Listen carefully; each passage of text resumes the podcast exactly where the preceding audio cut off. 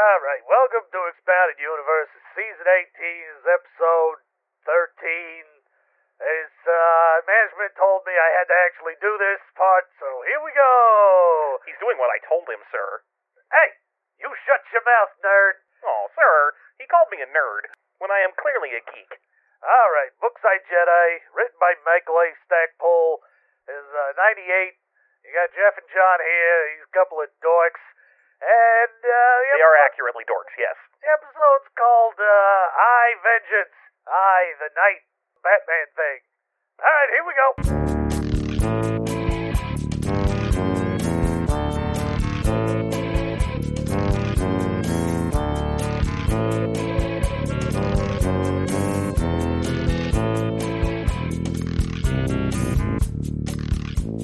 Hey everyone, welcome back. It's Expounded Universe, the Star Wars novel discussion podcast with your hosts. I am John, and with me, as always, steady as a rock, hmm? my island, my shelter from the storm, Joff. Hey, but my name's not Joff. You've been hosting around. Oh no. I found that lipstick on your collar. You've been doing lipstick on collar reviews. The flakes of pop filter on your shirt. We don't have a red pop filter. Where did this come from? It's true, we don't. Sage, Sage, or one of my cats ate my bread, my red pop filters. So, we're stuck with green and orange nowadays. Hell yeah. We're uh we're repping Ireland nowadays. I've got that urn brew covered, uh, colored popsicle or po- microphone. Popsicle. Popsicle. Popsicle. I don't know where that came from. I'm. Uh, it was a. It was a long day. We're we're we're uh, deep in potty training. We're deep in the potty. It's yes. We've moved from uh, rewards for doing potty in the little tiny potty to now you only get rewards if you do them in the regular adult size. Yeah, And the actual potty. She's hating that. She's like, I'll just take this little one to school. I mean, you got to appreciate the hustle. She's got a lot of good ideas. the other fun thing is that um, some of our family is moving, and they let they gave Sage a bunch of their old stuff to like clear it out of their house. And Here, a TV. Well, Oh, well, thankfully, one not that, but one of the things was a guitar, like a, a child-sized guitar. Okay. and she has been playing it by putting it on the floor and drumming on it, and then strumming just one hand strumming. And she has a song she sings, and it's adorable. It's uh, it, it's it's guitar. Guitar songs. I love this song. It's guitar song. well, call the record label. Island Records, have I got a deal for you? This kid. Take my kid, please. hey, I know I told you in episode uh, 120 when I was just coming back from from uh, paternity leave time, we were doing the Book of Erotic Fantasy, and I said she's gonna get world famous, and then I won't have to do nothing. And we're on the way now, buddy. Oh, the path is set. I mean, System Master episode 120. I don't remember what episode 120 of this is. This isn't my real show. You're not my real show. this is a lie I put up with with you, you philanderer. Fuck you. I don't need to listen to you. So, so I Jedi though, huh? Huh? How are you doing, by the way? Oh, I'm doing great. How are you doing? I'm fine. How am I doing? Good. I think you're probably doing okay. But I, how are you doing? I, well, I don't know. You tell me. I don't know. You're probably doing kind of tired. And who's the gentleman on first? Why, tis the very same. Uh, So we read uh, about three chapters of I Jedi. mhm. Uh, that was the assignment, and we completed it. Oh, thank, Thank you. Not me. My dog ate my book. Ah! Uh, I'm just waiting for the dog here to rip apart one of these books. I got the Spark Notes version of the Cliff Notes version of the book online. Uh, shit happened. uh, there was a Jedi, and I think it was I. It ends on the most predictable cliffhanger I've ever seen. Ah. This set of three chapters. Would you agree? eh, I mean, you know, it was bound to happen at some point. Yeah. But uh, yeah, we uh, we start our chapters off. Obviously, last time we had left, Corran Horn was just finally ready to accept that he should actually do something. Uh huh. And he built himself a lightsaber out of an old speeder bike handle and a bunch of parts he scavenged from all over. And with the help of Elegos, his Caamasi butler, who I guess you just get one of those when you're a main character. You just the first dude you come across who's butlerish, you're like, "You're my butler now." And I like, saved your life, and now you're my dude. And they're like, I love being someone's dude. "Yeah." Plus, My I whole culture has a whole thing about being someone's dude. knew your grandfather. I did. Uh, real weird. it's a dumb coincidence. The, fun, the, the sad part is I like Elegos. He's a character I don't hate. He's fun to hang around with because he's smarter than Corran Horn, which is great given how much time we have to spend hearing Corran Horn puff his own dumbass up in this book. Oh yeah, but honestly, it just plays even more into the Batman thing when he Yeah. comes home and has an Alfred there. Yeah, the Alfred's like, I diapered your bottom, sir. Very good. A meal is prepared for But you. that said, you need that Alfred sarcasm to take a little, uh, little uh, wind out of Batman sails. oh, from you have to. Yeah, it's a, it's an important part of the the the, uh, the structure. Uh, it, it's generally why I don't like a lot of domestic Superman stories, is because he surrounded himself with fucking like robots and shit who were just like, yes, Superman, I am also a Superman, just a robot Superman. You're like, this is boring. Alfred has some sass. Well, no, you get sass from Lois. That's how you do Superman domestic stories. That is true. You do get some sass from Lois. And it's it, you know, one thing that her and Alfred have in common is that they are both army brats. So, And so yeah, they both powdered Bruce Wayne's bottom. They do. They did. Yes, especially if you watch the animated series. Uh, so yeah. Uh, at the end, Corran Horn had decided, all right, you know, for the third time in this book, I've really decided that I was I fucked around too long, and it's time to start doing They something. probably looked at the rest of the book. Oh, there's like a children's novel left over. There's enough for me to do one uh, terror, uh, Planet of Terror type story. oh, the, we have two episodes. This is the second to last episode. Yes, There's one more left in this, and then the wrap up. and I'm just like, my God, man, you have spent an entire novel. Just futzing around. I, I mean, I can kind of see at this point from these three chapters what the plan has been. It was always like this. This book is the cocoon out of which the proper Jedi Knight Corran Horn will emerge, Ah. and he has to go through all these trials and tribulations. But all of his trials and tribulations are just like, there's a problem. I, Corran Horn, easily handle it, but I it gives me thoughts. I mean, the problem with it is he's like, oh, there are all these problems. I will handle it as a guy. Also, all of these are books that have already been written, so it doesn't matter. Yeah. So anyway, uh, yeah. Now that he's decided that he's gonna solve the problem, um, interestingly, his problem is not find my wife. His problem is like clear all these pirates off this planet so that Tavira doesn't have all these pirates anymore. Yeah, so he's like, all right, I'm gonna get my lightsaber. I've got my weird green robes that the Jedi from uh, The, fucking- the Emerald City, uh, in, Yes. in the land of Oz. yeah, Yeah. yeah, Uh, you- you're thinking of you're thinking of Corellia, but yeah, Corellia, the Emerald City, yes, as it is well known in Star Wars. yes. He's got his dumb silken green robes made out of Ortega silk or something. um, Otega. It's Otega silk. There's no Ortega. It's not Okay. made with delicious hatch chilies. Yeah, mm, Ortega silk. Uh, he's got his lightsaber, which has three crystals in it, which is going to lead to, I'm going to say it, the dumbest joke I've read in a Star Wars book yet. Yeah. I I'm gonna go ahead and say this. Fucking loved that joke. I got to that and I was like, yes, But anyway, give it to Papa. it's got a Durindfire crystal, which is what gives it its silvery sheen, like his grandfather's blade, and an emerald focusing lens crystal as well, which gives it a greenish tinge towards the tip. Well, the emerald, the emerald, yes. and then a diamond. There's also a diamond, which he can only engage either the emerald or the diamond at any given time. And at the moment, we don't even know what the diamond crystal does. Oh. Stay tuned. So yeah, he's like, all right, I gotta head out. I gotta stop Tavira from having all of these pirates. My plan is to get rid of all these pirates. And the last episode, it was just, I know, I'll spook them and then they'll run away because Yeah. that's what pirates, are. Pirates are, are a for. cowardly and superstitious lot. I told it's a straight, straight up Batman episode. Yeah, it's basically at this point he's like, "Great, I must become a Jedi" because he saw a Jedi fly through his window, and Yoda just comes spinning in. Me, you must excuse. He just flips back out. huh? Weird. Your robes do not, I, I do not like. You see, Cornhorn is terrified of Jedi, and so he must share that fear with Yeah, but those one he time, fights. one time as a child, he fell into a well full of Jedi. They all started running around him real fast. Uh, so yeah, his plan is to scare all these pirates. And again, this is, I, I, I assume that's just because it's the only option available to him. Because like ultimately, even if you scare off every planet on Korkos or Kor Kokros, Corcus. Corcus, the planet we're on right now, she'll still have a Victory class Star Destroyer. Yeah.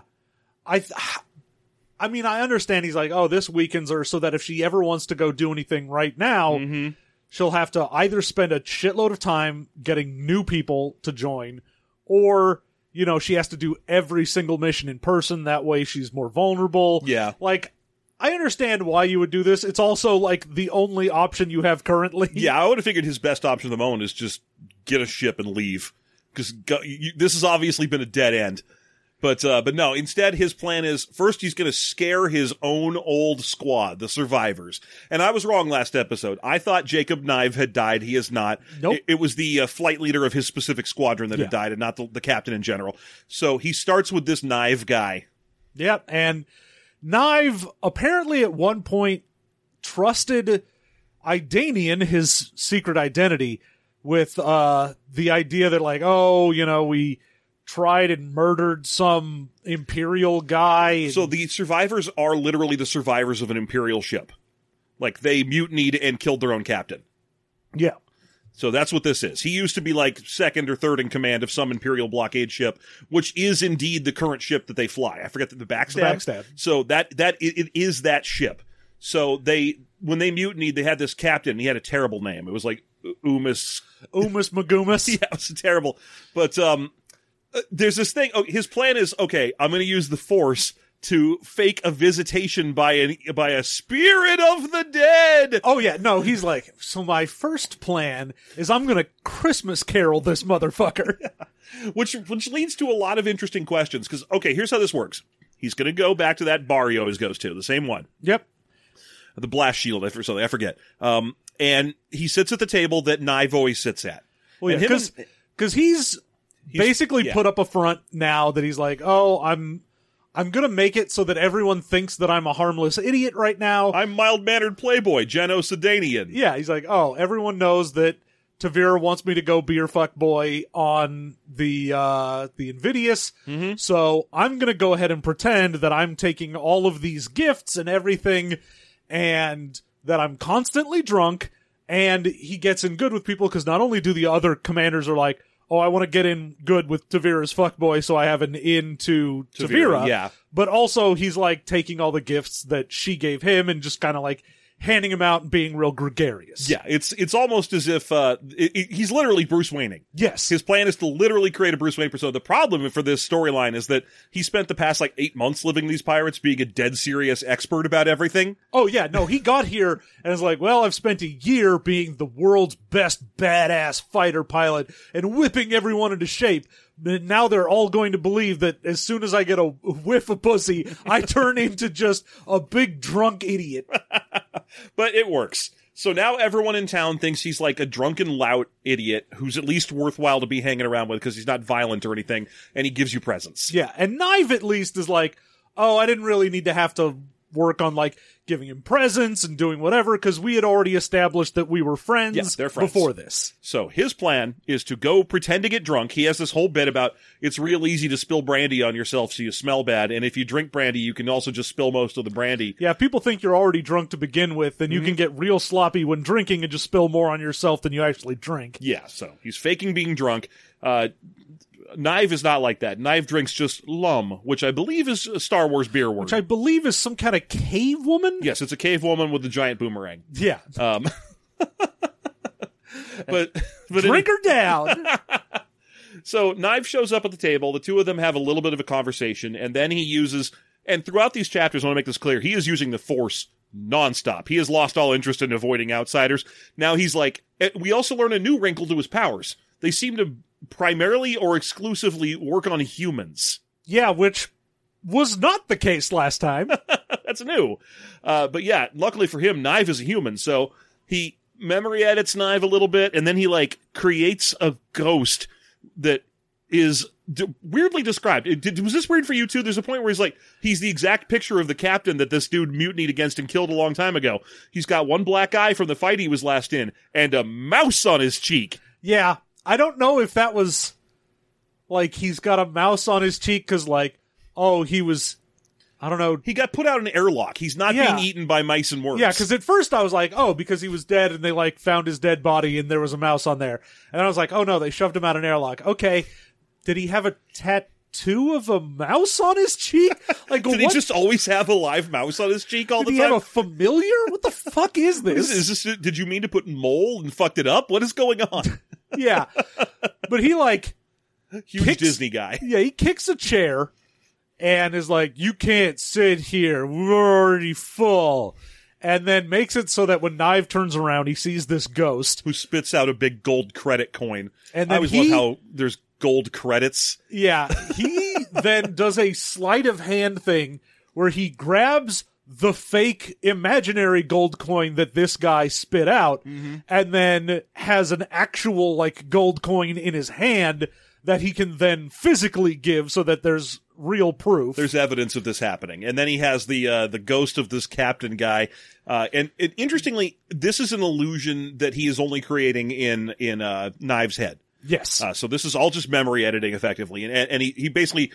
The, the coin was in this dude's mouth in the first place because of an old spacer tradition that if you put a coin in a guy you just killed's mouth, he can't badmouth you to It's- the other dead. yeah, it's buying off his silence so that you don't get bad mouthed in the afterlife. Yes. And so when this dude shows up, he barfs the coin onto the table and he's like, eh, there's no use in giving me the coin when I'm already, cause the dead don't dad talk other dead. And uh, Yeah. Knives like, but I'm uh, uh, alive, you spooky ghost. Oh yeah, he's just like you. You will be visited by three spirit. No, wait a minute. Hold on. Wrong thing. You. Doom comes to Courkrus. We're Marley and Marley. Whoa. Uh, anyway, so yeah, he, he basically is like, Doom is coming for you. You're already a dead man. Uh, my vengeance is coming. Okay, bye. And then he like Yeah. evaporates right as, as, uh, Knife tries to throw a beer through him. Oh yeah. So at this point, you know, they were in a back corner just talking amongst themselves.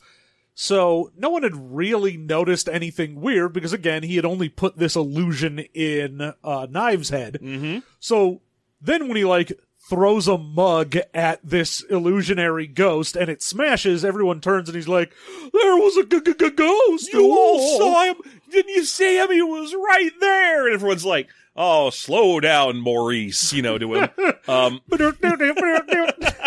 and, uh, but because he's playing knives uh, so much, Horn is like, I saw him. Clearly a portent of things to come.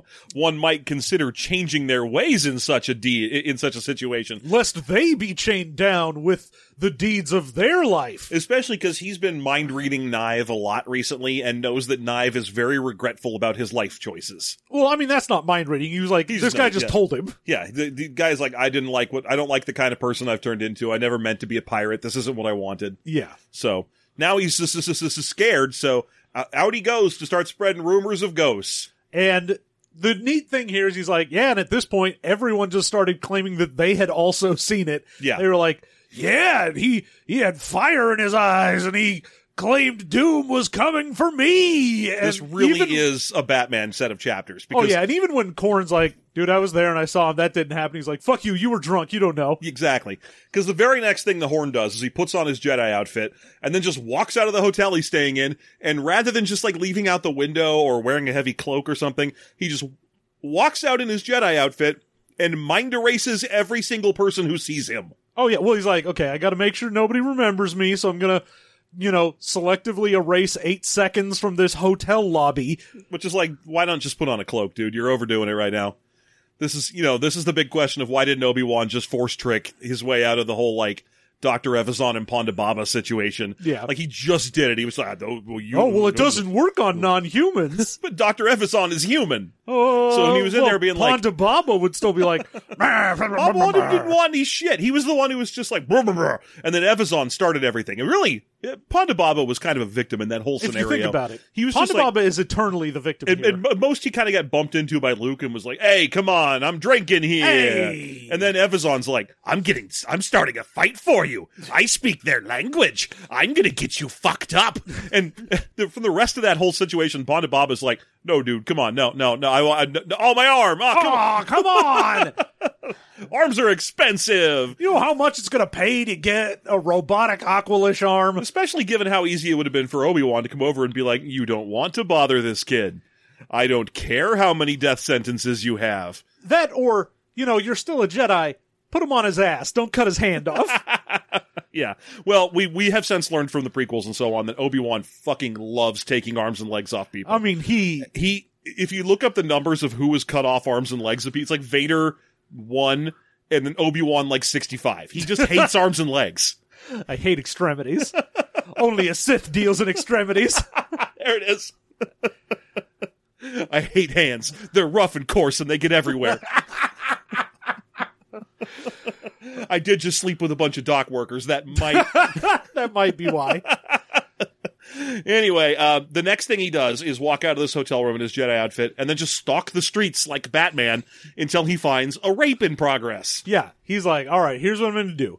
I got to go find, you know, I'll extend my whole sphere of influence. And in case you were wondering, the reason he's like, oh, I can do this now, and I I didn't before because, I mean, before if Tavira's people were around, I could get caught out, but I don't think there's any force sensitive people here since Tavira left and isn't coming back for a month. So I'm free to just be full Jedi at the moment. I love that his basic plan is like, well, Tavira's got advisors. He keeps using that plural for his own terms.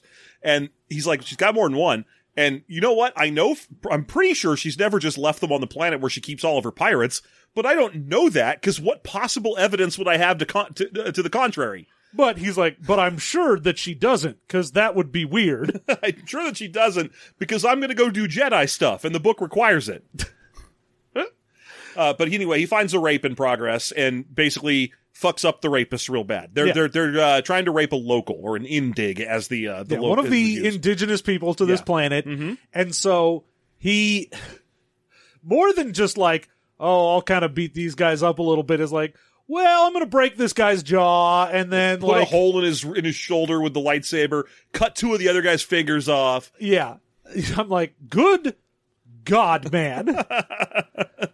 So he he doesn't kill and he, he's got this whole thing where he's like, well, I don't actually. well, I don't kill. I don't Everyone kill. knows the horn doesn't kill. killing is the dark side. He says as he basically. Uh, puts so much wounds on a guy that he can't be sure he won't Yeah, die as later. he kicks a man's jaw off his face, he's like, no killing. that way lies the dark side. He's got a real, very specific mindset about what is the dark side. Remember last chapter when he was book when he was or episode when he was like, "Well, if I had used my force powers in that fight, that would have been the dark side." I mean, physical force powers. I used lots and lots of force powers, but this one subset is the dark side. But that's just sort of like, yeah, force powers. This is like, whoa, force powers. you know what I mean? It's a whole difference. Now, anyway, I'm going to fucking bust this guy down to his component elements. Yeah. Um, then he rescues the rape the, the rape victim, and he's like, "You don't need to know my name. It is enough that they know I exist." Tell them. Tell them that you are saved and that doom comes. what is come to doom? Well, it depends. Whose is it? Richards. There we go. Okay. Now, anyway, uh, so those two were laser blast members, I think, or The the laser, there's a group that call that have the Uh, the major lasers. yeah, they have the, they have a name that makes it sound like they're part of an '80s cyberpunk story. Yes. Instead of being a uh, a Star Wars thing, the name is like the Laser Masters or something, and laser spelled with a Z, and both words are capitalized, but it's one word. I love them. it makes me so happy to be like, ah, yes, and here's the laser lords. You've got the the Rystar Raiders, which sounds perfectly Star Wars. You've got the Survivors, which sounds perfectly Star Wars. Shala's Hut Crew, that sounds Star Wars. The Laser Lords. We're the laser lords. You better stay off our turf, or we'll fuck you up with our mono-edged weaponry. Hell We're yeah, all- we got data jacks. We are all dressed in laser tag gear that we think makes us look badass. Every one of them in full laser tag gear with a bandana. Yes. For sure, an 80s gang named the Laser Lords dressed in laser tag gear. yes. So he he uh this puts them on edge. So now they start kind of abandoning their yeah, post. shitload of laser lords take off because he's Yeah. like, "Hey, uh, fuck you! If I see any more laser lords, I'm gonna fucking murder you." Yeah. Then it's time to go after, I think, a few more laser lords when he does this thing where this is the first time when we see that he can't affect non-humans. He, there's three people out hunting for him because now everyone knows there's a Jedi running around. Um, and so he sees the three people hunting for them, gives them the mental image that he's running down an alley and disappearing. Oh yeah, and it's two humans and a Kubaz. Kubaz. And uh, that everybody sees that illusion and runs to the alleyway, and then he puts another illusion in the alleyway of him running around a corner.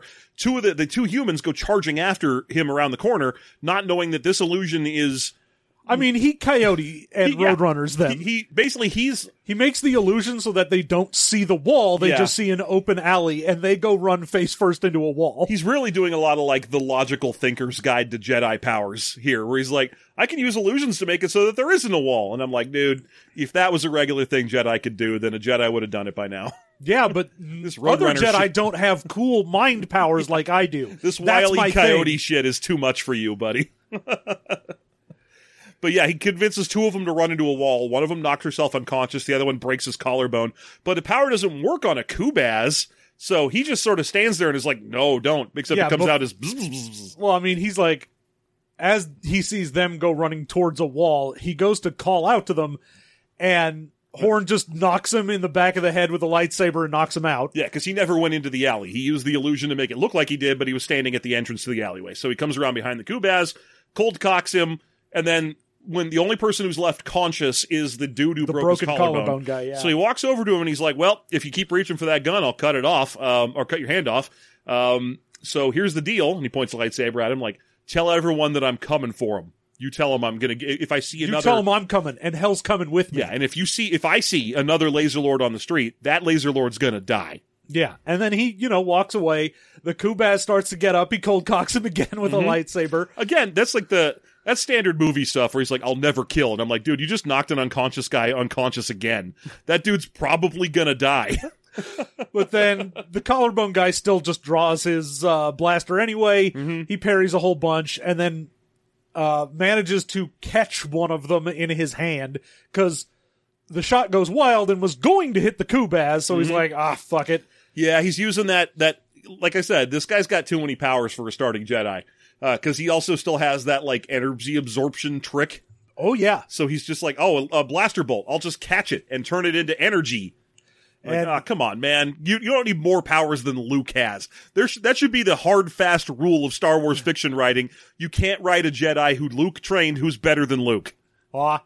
But I mean, he basically just does the Darth Vader uh, Return of the Empire thing, Mm-hmm. uh, where he like blocks the blaster bolt with his hand and then uses the energy from that for telekinesis to just grab the blaster out of the guy's hand and crush it. Yeah, especially when you're like, oh, but he has a weakness. He's bad at telekinesis.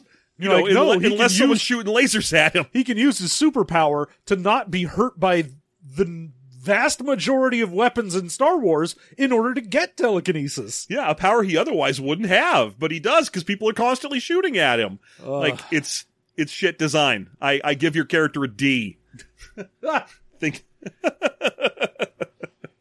but yeah, he scares the laser lords. He uh, at this point, uh, people are starting to take the bait. People are cutting and running. Some whole pirate crews are already gone. Uh, he gets a message f- in from Elegos that two of the survivors in, in Stone Squadron have left because he put two Z95s with hyperdrives in their squadron.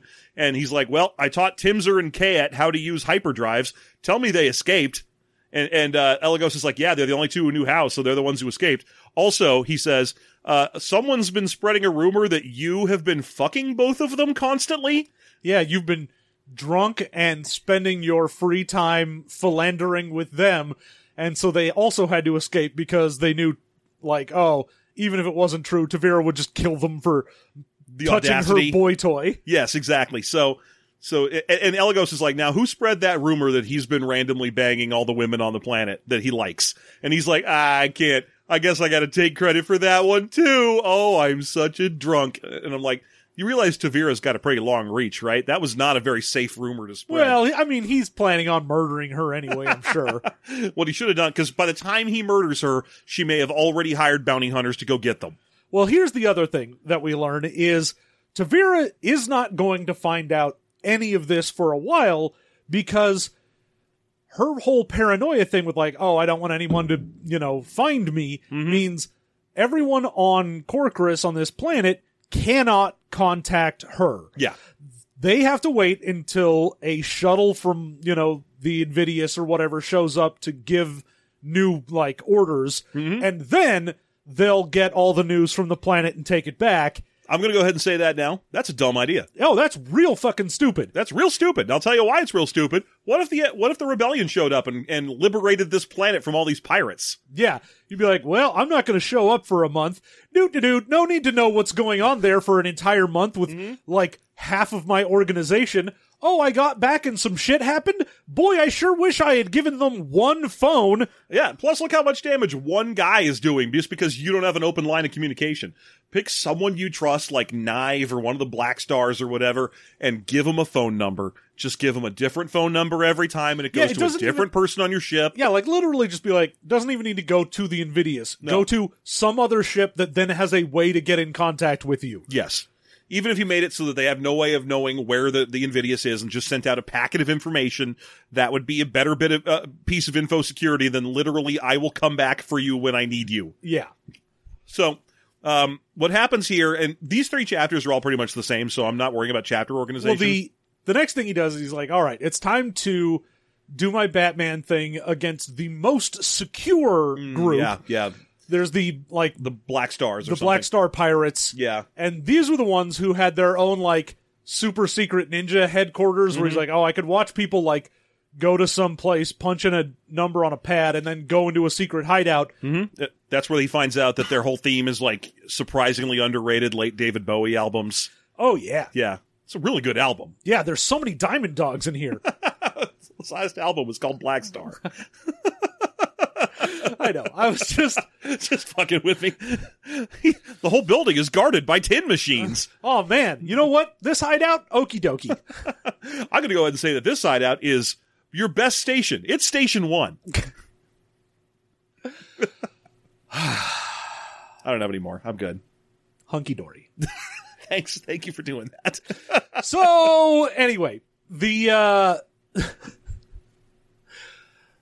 the whole plan there is he's like, all right, I'm gonna hang out here and I'm gonna wait until because all the pirates who go in normally just like punch it in real fast, and if he's standing far enough away to not draw attention to himself, he can't quite make out what the code is. Hmm. So he has to wait until an older, less Slower. yeah, just a slower pirate shows up, puts the code in, and then he's like, I'm gonna mind trick him so that he doesn't see that the door opened. Why not just read his fucking mind? Exactly. I was like, you have mind reading ability. You don't need to be like, oh, he put the code in. I'm gonna make it so he has to put the code in again. Just be like, Slower this time.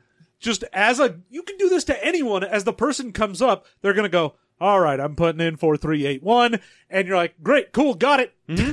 You can read minds and you have no qualms about doing it. Why are you doing this? And even if you're like, well, I want to do this detective style, then do it detective style. Go over there and see which ones have fingerprints on them. You know, do that shit. We've all watched someone do that in a movie. What's up no. with this half measure shit? Nope. He's got a.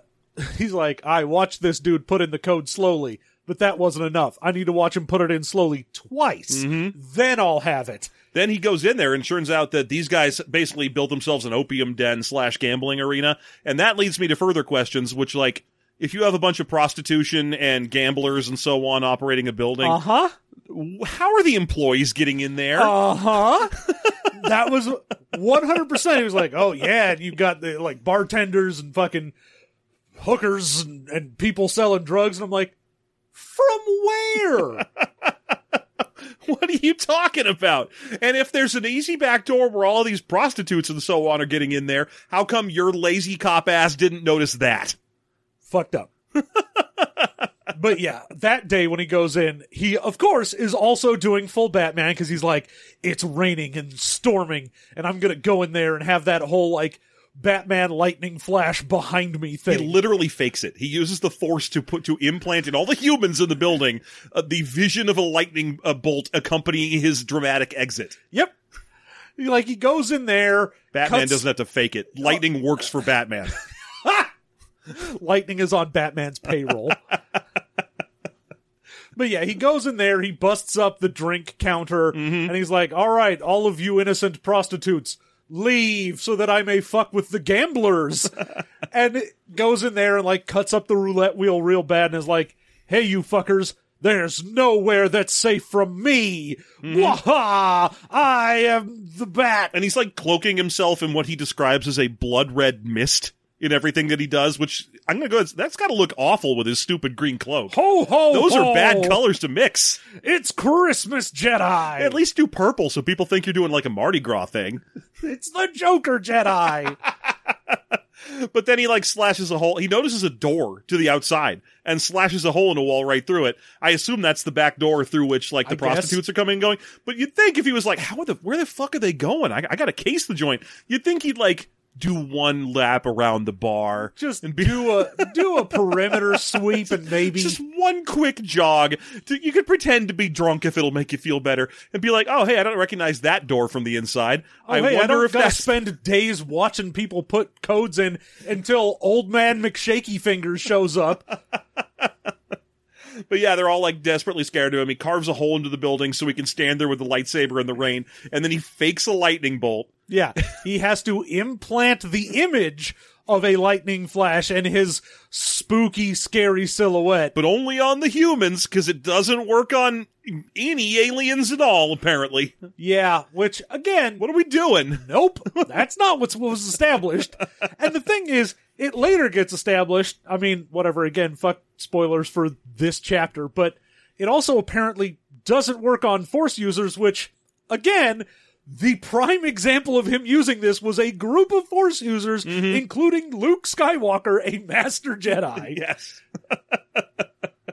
well, to be to his uh, uh, on his side, there are several of them were aliens. like you got to assume that didn't work on Dorsk eighty one at all. He was just like, "What are you doing, No, buddy?" All of him. All of them saw the thing. No one was like, "Hey, what are y'all doing?" Tionne's not human either. It probably didn't work on her. And it did, though. We know it did. The book told us it did. It just got late into the chapter, and he was like, oh, I just realized I gave my protagonist an ability that solves every problem. Uh, doesn't work on aliens now. Eh.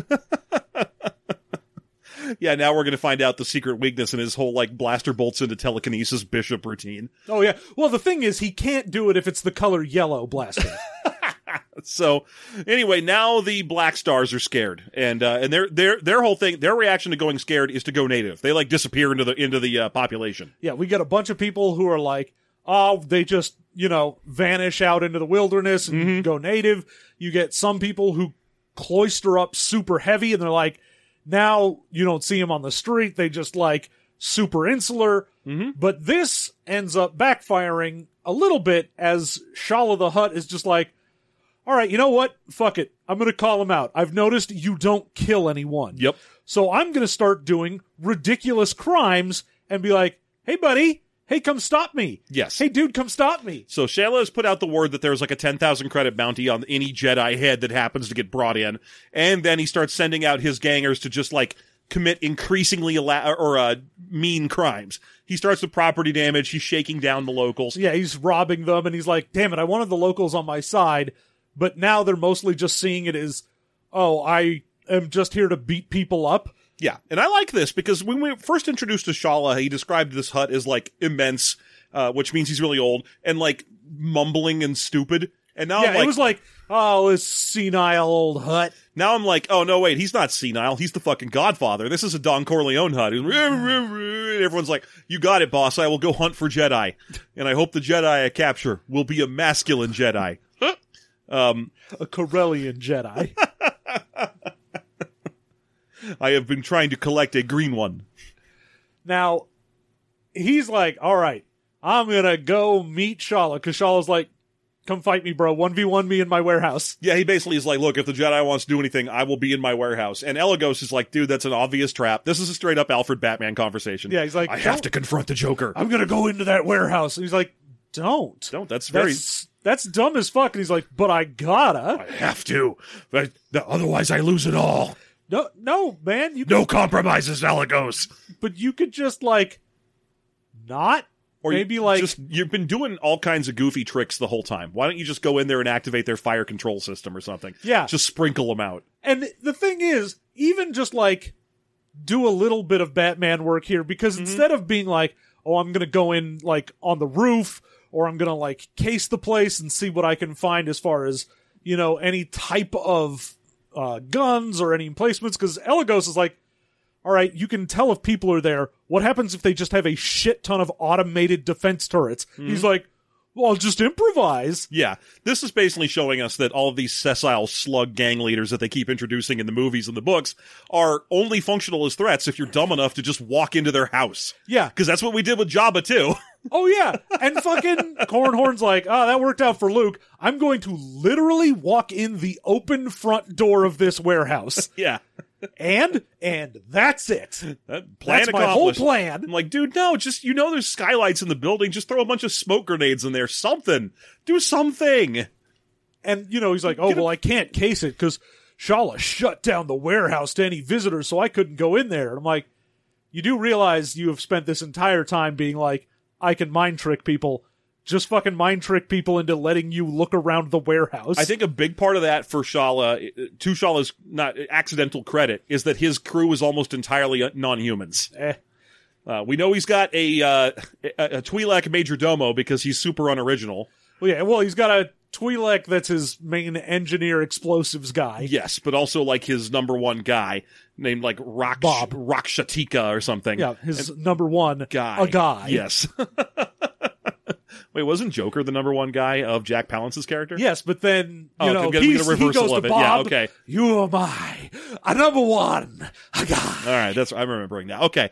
So yeah, he just walks the fuck in there and then gets a quick look around and realizes that Shala of course Well, is Yeah, Shala like turns on a spotlight on himself and is like, "Oh, Oh, you dumb oh, oh. motherfucker! I've got a dead Hutt switch yeah. because it's uh, not a dead man switch because I'm not a man. You see, I'm a Hutt. mhm. So." If you do anything to me, I'll drop this and it'll blow up an entire kilometer square block. I don't mind the dead Hutt switch thing specifically because Hutts are canonically hermaphroditic. Yeah. So, you know, it's better than saying a dead person switch or whatever. It's it's a nice acknowledgement of a truth about Hutts. Eh. Uh, but anyway, yeah, uh, Horn gets a chance to like get a good look around. He's like, "Oh, look, yeah, sure enough, your uh, your explosive guy rigged a bunch of bombs and told you that the bombs would blow up a mile of terrain, but they won't. They'll just kill me and you. He's Yeah, they're just trying just- to take your thing. Yeah, he was like, oh, he mostly pointed them towards where Shala is at. Yeah. And like, the explosions are big enough that like it would get anyone near him. So yeah, it would also, you know, probably kill, you know, me as well. Yes. But most of this is just his right hand man being like, oh, if this Jedi shows up, I'll two birds, one stone it. Exactly. So he even tries to tell Shala this, where Shala, he's like, "So, uh, did your explosive guy do all this?" And he's like, "Yes." I, well, a droid translates, "Yes." I, the, uh, the master is particularly pleased with Rock to Kikid Bob uh, and his his efforts. And uh, Horn's like, "You should probably ask for a refund." He set it up so it'll kill just the two of us and won't actually blow up a lot of other stuff. And then, rather than dealing with that, he gets into a convoluted description of his lightsaber trick. Yeah, well, he's like, oh, what I'm gonna do is I have the ability to extend my lightsaber out like twice as long. That's what the diamond does, as we find out. So instead of like 133 centimeters, I get 300 centimeters, Mhm. and he's like, oh, I'm gonna use this, and I'll just cut the switch in half from where I'm standing, and he won't be able to really react to it because, oh, it'll be so long and and surprising how long and thin it is. isn't isn't the whole point of dead man switches that even if you break them they activate the thing that they activate Well, I mean, that would depend because I mean, if you were to s- just destroy the circuitry immediately, mm-hmm. then maybe not. well because the only thing that the other side of a dead man switch is doing is checking to see if a continuous signal is being sent from the dead man switch Yeah. and if you turn off that signal with any means at all other than the one approved means that that, that was built into the system it- stops the signal and the and the dead man switch goes off. That's like the point of them. Yeah, see, so you can't I just thought, go like, I have a dead man switch, and then someone shoots it right out of your hand. exactly. Now, I thought what he was going to do was cut the Hutt's hand off and then like grab it while it was still in his grip. Yeah. Because I was like, oh, that's cool. He's like, I, if I let my grip go, and then he just cuts the hand off, and I was like, great, you didn't.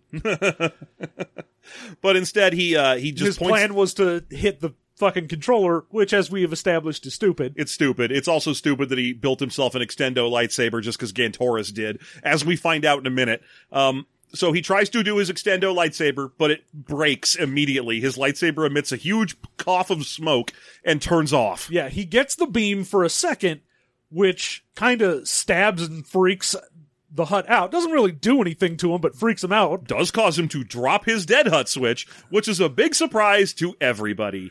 Yeah. And now he's like, oh no, ever the explosions all go off.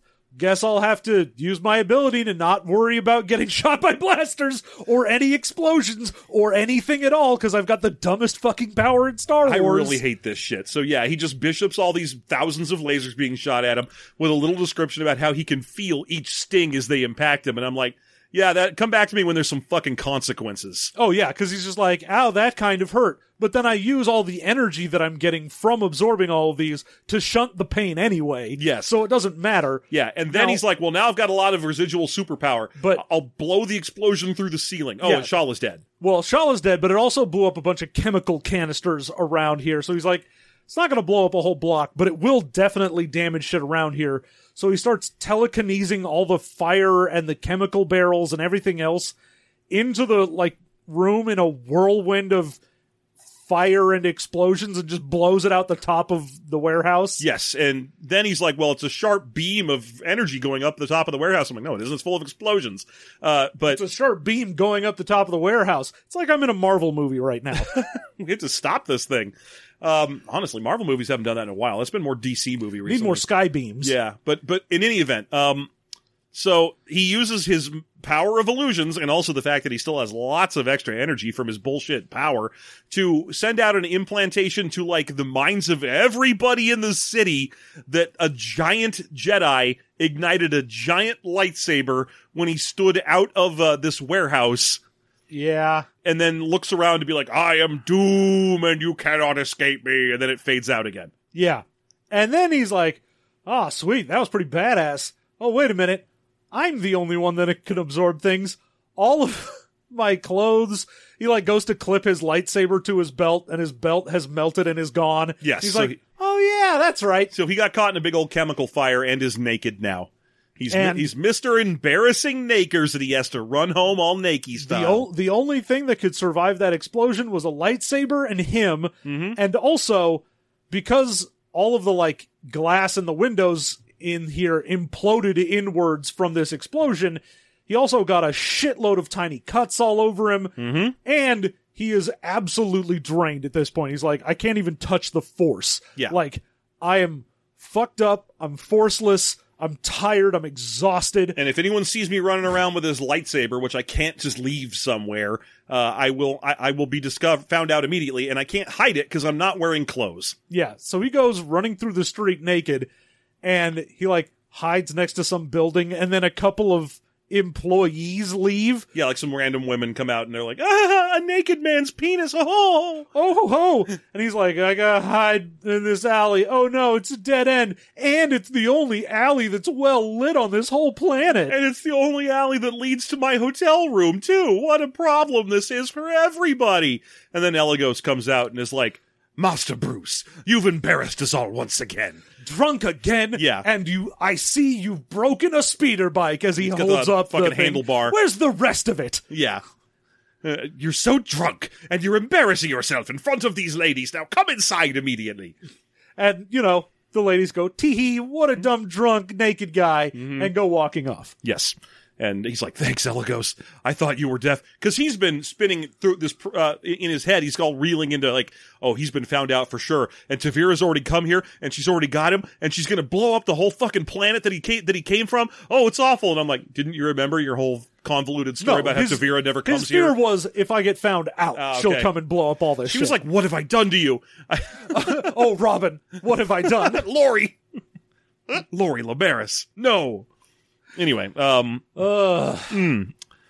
he's fine. Everything's fine. He's all cut up, but he's fine. Yeah, they just go back to his hotel room, and you know he's like, "Ow, that hurt," and Elegos is like, "All right, time for you to say you fucked up." And he's like, "Well, I didn't really That fuck is up." the best. This is this is the culmination of the whole like he has to learn what he truly is because because Elegos is like, see, that was a fucking stupid idea, you idiot. And he's like, no, I told wasn't. you it was dumb. I accomplished the mission, yeah, barely, and only because you happened to luck into an assassin trying to kill both of you instead of a team trying to just kill you. Yeah. And he's like, yeah, but I still see that as a win. You need to admit that you fucked this one up. And he's like, I am a cop and I am a fighter pilot, and neither one of those things ever admits to doing anything wrong ever. And I'm like, you don't think that that's a good thing, do you? When you're saying that, when you're when you're like.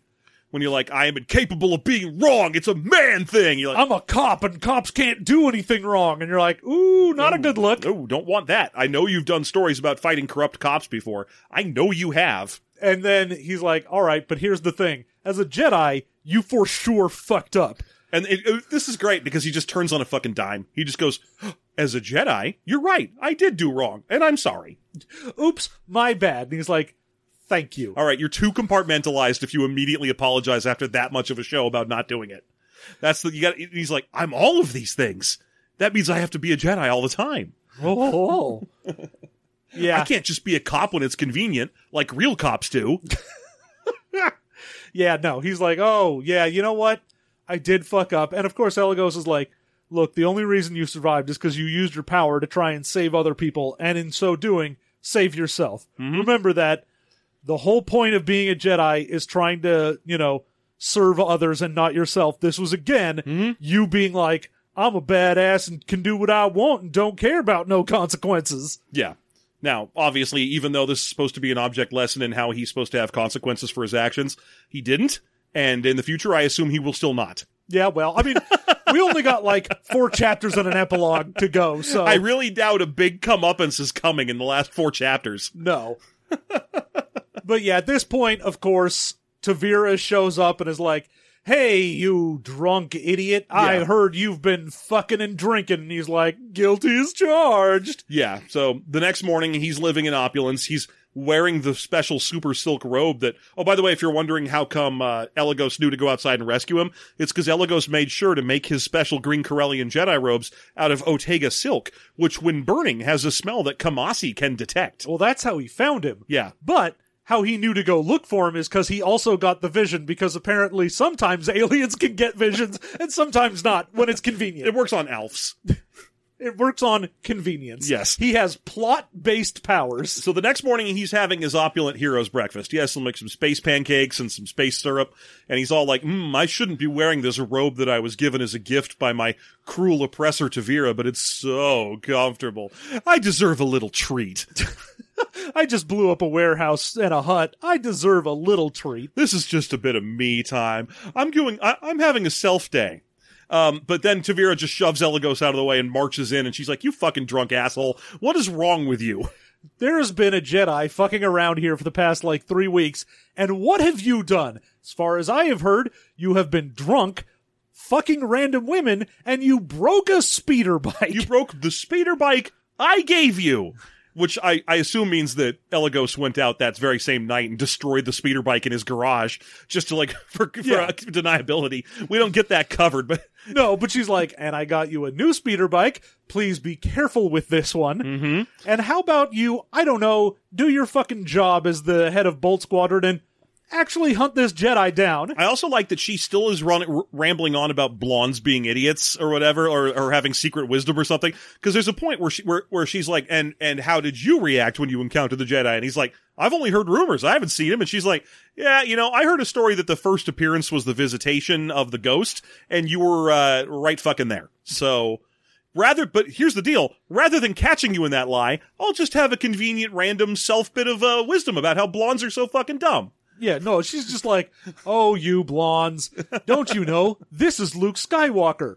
Clearly, because you sensed, or my people sensed him and you put together that he was at Zafel, and, you know, there are rumors that he's putting on a uh, whole academy, but we're the biggest threat to the New Republic, so clearly they would send him after me. And he's like, ah, Luke. Uh, sure, yeah, it's Luke. But there's a whole bit where she spins off about the fucking Sun Crusher, and the whole time we're, I was just like, yeah, you're right. You got a good Oh, point yeah. there, Tavira. She's But like, she- oh, uh, yeah, fucking, they used, I don't think the Sun Crusher is destroyed because clearly you would never get rid of a thing like that. if you even could.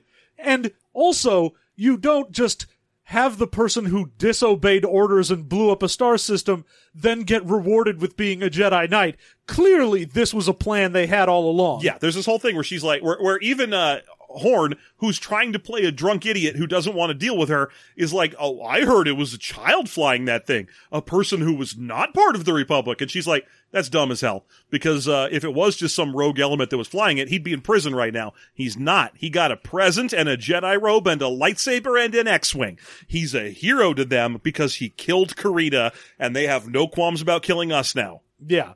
And he's like, you know what? That makes perfect sense. That makes they would sense. be trying to. Her whole thing is like, oh yeah, they're trying to lure me out so they can sun crusher me. Yes, and not only that, but you got to assume that e- she's a little paranoid, sure, but anyone else who knows the arc of what happened to Kyp Durron probably has the same opinion. Yeah. Not even Imperials. No. Anyone who knows about Carida and Kyp Durron has to be like, how come that guy's not in fucking prison? Wait, they made him a Jedi Knight? Oh, this was definitely planned. He did that with full consent. Then mm-hmm. Like they were going to claim he was a rogue element, but then they just they just gave him rewards. yeah, bullshit. Yeah. bullshit, dumb garbage. Kyp Durron is the worst. Probably a terrible idea to have her make that point in this book because all you do is go, "Whoa, Tavira's got a really good point, and she's got a bigger point than she thinks she does." Yeah, But instead, she's just like, "I can see your dick because your robe wasn't closed, and I'm sad it's not a boner because I'm here." You're like, "Okay, all right, that's and I'd love to stay and bone with you, but I have things to take care Mm-hmm. of. Now, go catch that Jedi for me, and also go kill Knive. He I really sucks. like that part where she where he's like, um, you want me to what now? Go capture and kill fucking Luke Skywalker. And he's like, I'm a pilot and I I'm, I'm just some fucking I- I'm- guy. You think I can kill Luke Skywalker? She's like, you better. And you have like six days to do it. Also, go kill fucking Captain Knife. He's gotten weak, and I want you in charge of his outfit. Yeah, he's he got all sad and weak after you made a ghost appear to him. So uh, get rid of him. And at this point, okay, then she strides out, and we're like, all right, well, now we have a new ticking clock. Yep. And we, we have a situation where he needs to figure out a way to evol- to solve that situation. So he's like, well, it's easy for me to kill the Jedi because I am the Jedi. I could just stop doing it and say I killed him. But what I'll do instead is have the Jedi kill me. Oh, and yeah, that'll get me out of everything. Because at this point, he's like, all right, people, I'm going to go back to the point where people know and respect me. Mm-hmm. I'm going to put a huge bounty on this guy's head. I'm going to basically do the same thing that Shala did. And then I'm like, I've got a plan. I've got a trap. I'm going to go after this guy. I know what I'm doing. And so he's like, yeah, I'm going to make it seem like I'm super competent. I'm super badass. Mm-hmm. And then when, you know, this Jedi kills me, then everyone will be shaken and that'll be like the last nail in the coffin. And all these pirates will leave. And I'm like, great, you solved the problem of this planet having a lot of pirates on it. But now Tavira thinks you're dead, so you'll never be able to ask her where your wife is, which is the point of the book. So he does not worry himself with that.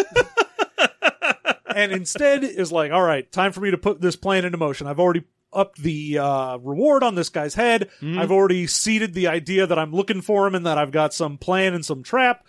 And then he's like, okay, it's time to make an appearance as Batman and rough up the bar I usually go to and be like, I heard Idanian was looking for me. Tell him I'll fucking kill him. If I see him, I'll fucking, I, I accept, I accept his challenge and I'll fucking kill him. Bye. Same warehouse, the same time. And then when he leaves, he sees five people who are obviously out Jedi hunting, and he's Yeah, like, because oh. that's been a thing now. Is Yeah. he's like, oh, sometimes people will go in groups to be like, let's go try and hunt a Jedi for that reward. Yeah. So he sees five people, and he's like, oh, Jedi hunters. So he runs to the alley and tries to do the alley trick again. He's like, But I'm it- just gonna make it seem like I'm running in the opposite direction. It None does. of them look at his illusion. all of them look at him. It does nothing. He has no effect on them. He's like, shit, fuck. So he runs, and he's like, what the fuck is this? Is it a And whole I'll- squad of aliens? Is this her advisors? yeah, he was like, all right, uh, they didn't look at that, but I'll make it so I'll run and that they don't see me run. Nope, still keep coming after him. He's like, all right, fine. Takes out the lightsaber and he's like, you guys don't want none of this. I got a lightsaber and I'm too cool for school. And then they all have lightsabers. All five of them, and they all five have different colors. They do blue and yellow and white and, and, purple and gray and russet got and a- gold. a whole rainbow of lightsabers in front of him, and he's like, "Fuck shit! What the fuck is this? What is happening?" But my first thought was like, "Well, if you're going to send out a team to hunt a Jedi that primarily kills people or hurts people by using illusions, which is what everyone who comes out of these, like the woman who knocked herself unconscious on an invisible or not there wall, is going to be like, there was a fake wall. Eventually, the whole illusion story is going to spread. Send robots." Send, Nah. send droids. Send assassin droids. They're a known quantity. Aw. Send lots and lots of assassin droids. It'll work fine. Send two HK-47s. They'll get them. But no, a, a rainbow of lightsaber. And he's like, well, shit, I'm facing a rainbow of, of Yeah. Jedi hunting Jedi. And then that ends the chapter. But can we just, can we just say what the fucking obvious it is that that's the, that, that's the cast of Yavin 4? What? That is clearly the cast of, that's the Yavin 4 group. That's the school. Is it? Yes, 100. I haven't, I, I'm, make this clear. I have not read any further ahead this time. I did not read the next chapter by accident. And even though I read this book when I was like 14, I have no recollection of anything in it. That is for sure the, the, uh, the Yavin 4 kids.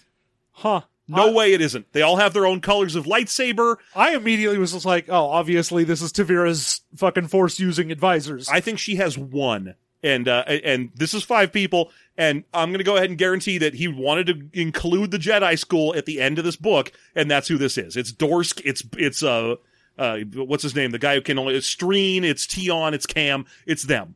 ah, I give you my, my solid word as a, as a person who can see obvious plot points coming through. uh, great. Yeah. So just, just saying, it's kind of depressingly obvious.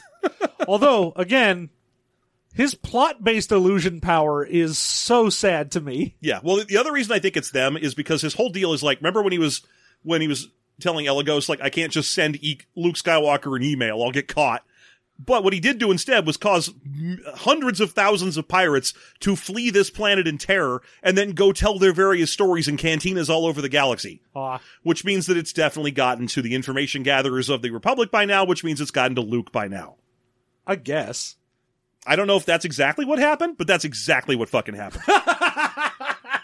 Well, I mean, join us in a us week to week. find out. if we learn if reading like 18 Star Wars books in a row means that we might actually be entitled to write them now.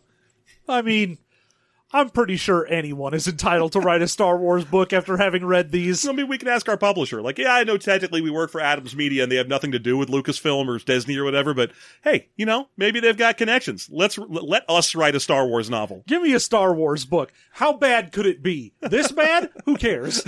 yeah, I see. I've seen what your floor of quality is. I can hit that. I've seen what you publish, so don't act like you're high and mighty. I've read stuff that we haven't even done on the show, like the fart I've, wedding. I've read shit that'll turn you white. The fart wedding. That's a real fucking thing in a real fucking Star Wars book. It is. So anyway, uh, yeah, tune in next week to find out how right I obviously am. Uh, now, of course, if you don't want to wait a week, you can always go over to patreon.com slash system mastery. Join us at, at the there. $2 level, and we will have more content for you. Mm-hmm. And, uh, you know, we go uh, to Wikipedia. We find some stuff. We tell each other. We tell you. Mm-hmm. We, we get weird little stories, stuff from the, the nooks and crannies. We really floss out the nasty bits of Star Wars. we look at the English muffin that is Star Wars and, and pry all that jelly out of the nooks and crannies just for you. That's right. Mm-hmm.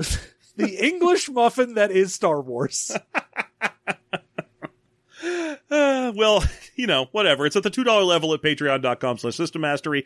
And I would really appreciate it if uh, you would stop on by there and support us. You get so much great content. Not only you get that Star Wars content, but it gets you the uh, system mastery bonus content episodes as well. And you can also bump your pledge to five to get even more stuff. The monthly afterthought and the uh, bi-weekly TV mastery where uh, we are doing all kind. Oh boy.